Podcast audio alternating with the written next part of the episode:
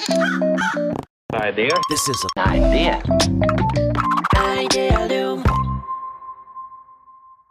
皆さん、こんにちは。皆さん、こんにちは。安西ですみ。なべです。はい。というわけではい、アイデリムキャストはい。やっていきたいと思いますけど、やりましょう。宮根さん、そういえば最近あれじゃないですか。おい。カルティ、カルティベースのね、メディアのはい記事の取材とか、なんはいか、記事寄稿とか、はい。ちょっとずつふ増えてきてるんじゃないですか？結構やってますよね。なんか、ねうん、なんか定期的に行われたりとか、あとなんか最近結構、なんか、僕取材してて、うわ、これ楽しいみたいな。ね取材を終えた、がはい。取材を終えた後になんかモチベーション1000%くらいになる、なんか事象がありましたよ。ねこれまだね、記事も出てないから、名前とかはね、ふ伏せときますけど、宮根さん、はいあれでしょ？うん。英語、英語インタビューだったんでしょ？そう、すごい困っちゃって、なんかまあグ、グローバル企業の、なんていうかうん代表だから、まあ、そりゃそうなんだけど、まあ、誰もが知ってるグローバル企業の代表ですよね。そうそうそう、なんですよね。でもなんか、まあに、日本に今いるけど、なんか英語しか喋れないっていうことで、なるほどね、俺も第一言語日本語しか喋れないけど、どうしようかな、みたいな感じになって、だから、ね、け結果結果的に言うと、なんか向こうの会社の方で通訳の人用意して、はいはいはい。その人がいろいろやってくれたんだけど、うん向こうの人が話すために、もう俺はもう笑顔で、うーん、うーん、続いてるしかないみたいな。難しいですね。通訳だとね、あの、はい通訳された後に初めて意味が分かって、あ、そうそうそうえ。それに agree か agree じゃないかとかっていう反応がこっち側に生まれるけど、あ、そうそうそうそう。と通訳前の情報はね、とりあえずね、笑って聞いとくしかないですからね。そう、うーん、ほうほうみたいな、ずーっと言ってるしかないみたいな。いや、でも楽しみですね、はいその記事もね。はい多分記事が出たらね、はいああの話だなって多分分かると思う。はい。はいはい。まあそんな、みなべさんは、はい。今日アイデアリムキャストで何を語りたいんですか？いや、あれですよ。最近仕事でね、ダイナミックアイデンティティの仕事が増えてきたから、その話をしたいなって。なんすか、ダイナミックアイデンティティって。知らないんですか？え、本当に？あのね、いや、うそ嘘嘘。あのね、ダイナミックアイデンティティっていう、なんかいわゆる、ますよ、僕は。はいはい。うん、いわゆる CI デザインとか、アイデンティティデザインとかってあるじゃないですか。うんなんか、要は、えっと、すごい短絡的に言うと、ロゴを作るみたいな。うんロゴから、なんか、そこから派生してタイポグラフィー作ってデザインシステムとか、なんかうん CI デザインシステムを作ったりとか、うんまあ、そこにちゃんと言語的な意味が付与されて、理念形成されてたりとか、まあ、そういうなんか、企業のコアとなる、まあ、哲学、哲学、フィロソフィーの象徴であるアイデンティティみたいなのを、まあ、作る仕事みたいなのってあるじゃないですか。うん、うん。で、いうジャンルの中に、なんか最近、ダイナミックアイデンティティデザインっていう、なんかジャンルが、特に海外で、なんか活況になってきてるんですよね。うん。うん。で、なんかこれのす、はい。え、すごい。ダイナミックアイ、イデンティティで Google 検索かけたら、はい、一番上にどんぐりの広告が出てきましうっそ。広告出てもね、まあだから取ろうとしてるのかもしれないよ ね。マーケターの人が。た。マーケティング側が取りに来て。そう、そうっすね。なんでそういうこと言うの？なんかゴリゴリしてるみたいになっちゃったでしょ。確かに。そう。営業、営業キャストみたいになっちゃうから、営業キャストみたい。い。そう。もう無理で。フレームがかかっちゃって。だって出てきたんだもん。いや、だからはねい。。はいいや、だからね。いや、だからね。あれなんですよ。はいダイナミックアイデンティティデザインが、いいいい話するから、ちょっと聞いてください、先生。はい、聞いてます、聞いてます。あのね、ダイナミックアイデンティティのうんなんか背景みたいなのがあって、うん CI デザインって、いわゆる、もうこの会社の理念はこうです。で、行動指針はこうです。で、それを象徴すると、こういうグラフィックだったりとか、まあ、なりますみたいな、なんかそういうものじゃないか。一つの、この会社を比喩するとこういうものであるみたいな、会社の定義みたいなのをするようなものじゃないですか。ですね。でも、でも、これが結構、ちょっと難しい感じに、なんか、うんもちろんこれがワークするものもまだまだ多いんですけど、これがはまらないケースみたいなのが、なんか世の中出てきたりとかしてて、うん、うん。だ例えば、なんか、ティール型組織とかあるじゃないですか。あれって、企業の形が明確に決まっているっていうよりも、なんか随時アップデートされて、ボトムアップ的に意味形成がされていったりして、で、なんか、多様な捉え方が組織内にも生まれるじゃないですか。うん、うん。っていう組織って、なんかもうこの会社はこうです、こういうものですみたいな定義がすごい難しいじゃないですか。うん。逆に一つの定義をしてしまうことによって、なんかそのなんか広がり、拡散性、進化のアップデート性みたいなのを、なんかその可能性の目を積んじゃうような、なんかそういうことにもなっちゃうんですよね。なるほどね。うんで、それが特に海外の方ではそういう組織形態のも出てきてるから、うん。これ CI デザイン従来のやり方だとはまんないよねっていうのがあって、で、うんダイナミックアイデンティティデザインみたいなのが発達した経緯につながってるんですよね。なるほだからなんか、なんか検索していただいたりとかすると、なんか事例とかいろいろ、なんか世の中の出てくると思うんで、わかると思うんですけど、なんか、なんとなく一つの世界観みたいなのは、なんか形成はされてるんだけど、うんロゴロゴの形が変わったりとか、まあ、うんロゴの中にあるカラーリングだったりとか、なんかテクスチャーが変わったりとか、ど。なんか結構要は変化をする前提のロゴ、アイデンティティシステムだったりするんですよね、視覚的にも。うんうんうんうんなるほどね。うん。なんか結構、色の別バージョン系がたくさん出てきますね。あ、そうそう、それがなんかシステム作りとしての、なんか王道パターンとして一つありますからね。ストリートファイターのなんかね、はい。竜の別バージョンみたいな感じで。あれ？あだから、あのね、まあそう、そういう、うん、そういう感じ。怒られる、怒られる、これこれそういう。感じ。あ、だから、ダイナミックアイデンティデザインを説明するときに、なんか言うのが、キティちゃんみたいなもんだよっていう話をしてて、はいはいはいはいキティちゃんってキティちゃんっていう強烈なアイデンティティがあるじゃないですか。はい。はいはい。マークがあるじゃないですか。でも、キティキティちゃんって全然仕事選ばないじゃないですか。謎のコラボレーションとかされてって、なんかキティちゃんっていう人格性がどんどんどんどん勝手にいろんなところでアップデートされていくじゃないですか。うんうんでも、キティちゃんはキティちゃんじゃないですか。うんうん可能性はどんどん広がっていくからね。うんなんで、そういうなんかこう、そこのアイデンティティのコアみたいなのは形成されながらも、世界観だったりとか、なんか汎用可能性とかが、なんかこう、それぞれ自立型にどんどんアップデートされ、改定されていく。なんかそのシステムをみんなが自由自在に使いやすいものになっている。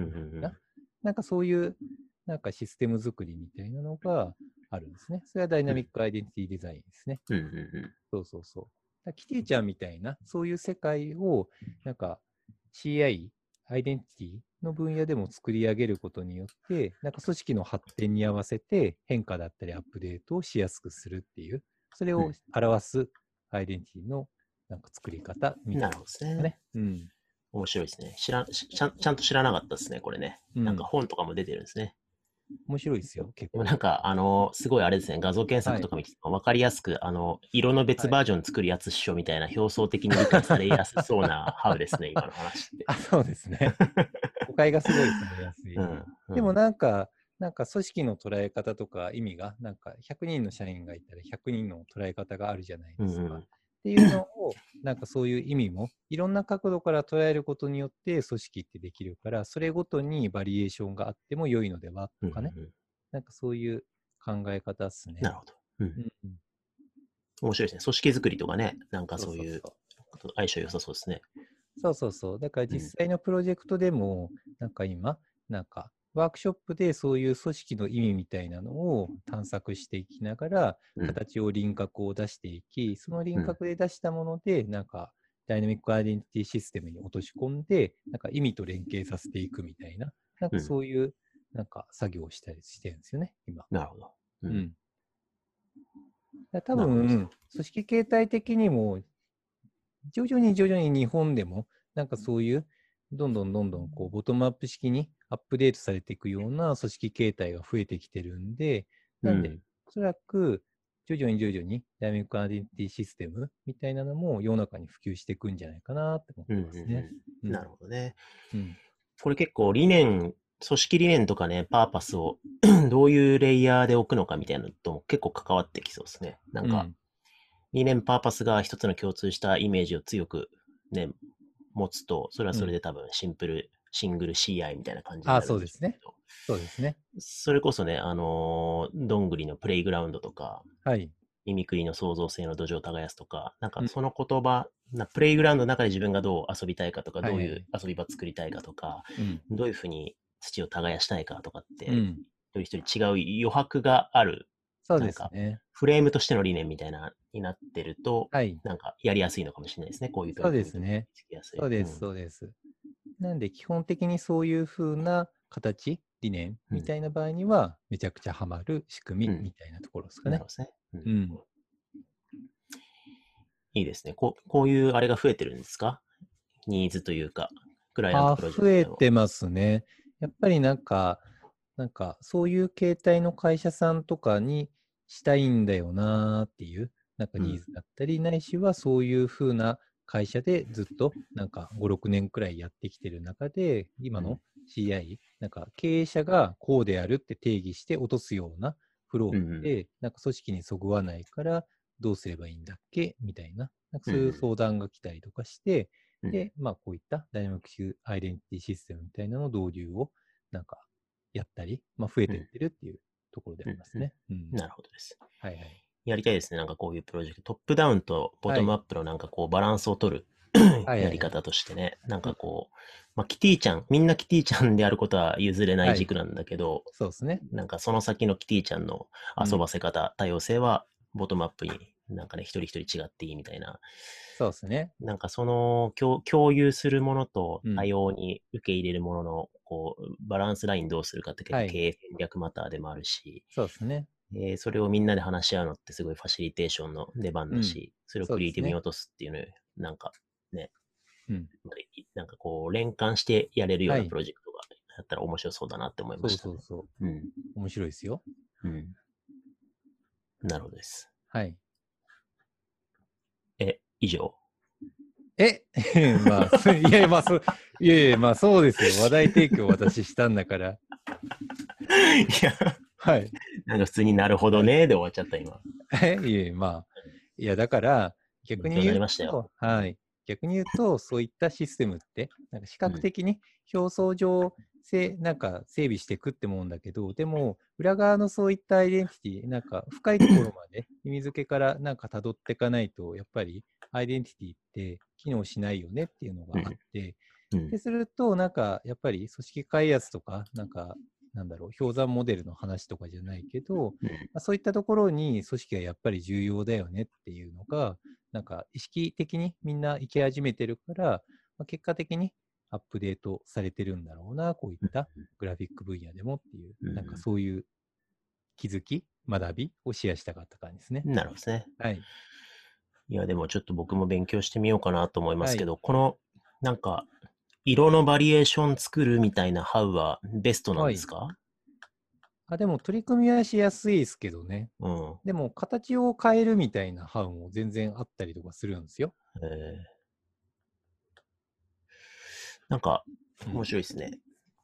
なんだろう、い今の、んなんだろうな、この考え方の根底を聞くと、うんうんなんか一人一人が自分の この会社とのつながりとか、この会社のあり方を感じられるような、うん。まあ、ビジュアルうん。を、に、まあ、多様性というか、ダイナミックさを持たせるっていうことだと思うんですけど、うん。なんか例えばどんぐりが、うん。あのーああいう、ね、ウェブコーポレートサイトの世界観の中で、うん。一人一人がこう、カードゲームのキャラみたいなはいはい、キャラアはい。イコン持ってるじゃないですか。そうですね。なんかあれも一つのこう、世界観、共通した世界観の中で、一人一人が自分のキャラを持ってるっていう意味では、うんなんか、ホワイは近いのかなって思ったんですけど。あそうですね。うん。なんか、やり方システムの考え方的には、ちょっと近いですよね。そうっすよね。はい。なんか、あと、スクルーバーさんとかが今どうはいか知らないですけど、なんか、一人一人名刺の裏うんかな、のデザイン違くて、うん。なんか、うろ覚えだから、あんまりうん間違ってたらごめんなさいなんだけど、うんなんか自分一人一人のビジョンみたいなのを多分入社の時に考えて、うんなんかそういうその場のイメージみたいなことを、まあ、場場作りの会社だから、うんなんか自分で書いたやつが名刺のデザインになってたりするんですよね。で、なんかこう、作る場のウェブサイトちゃんと調べて言う喋ろう。怒られちゃうから。場の発明を通じて欲しい未来を作るって、うんあの理念になってて、だからそれをあなたはどういうなんか場っていうか未来を作りたいかって多分一人一人違うから、うん。それがこう自分のデザインとして名刺の裏にうん掲げられてるみたいな感じだと思うんですけど、なんかそういう大きい理念フレームの中で一人一人多様性持ってるみたいな意味では、うん。こういうハウも一つああんのかなと思って。そうですね。そうですね。まあそれをより、なんだろう、ロゴデザインの多様性とかに反映させちゃうみたいなのが、こう、わかりやすいそうですね。ダイナミックアイデンティティっていう方法なんですかね。そうです、そうです。うんうん面白いですね。なんか探求い、いろいろやりようありそうですね。まだあ、発そう展しそうな。なんですよ。発展途上なんですよね。うんでそこのなんか新しいシステム作りとか考えていくのはすごいマジ楽しいなって。そうですね。はい確かに。ちょっと僕も実験したくなったんで、はい。考えてみようかな。はい。ぜひ。というわけで、はい。じゃあ今回はこのぐらいにしたいと思います。はい。はい。ありがとうございました。ありがとうございました。idea. This is an idea. Idealum.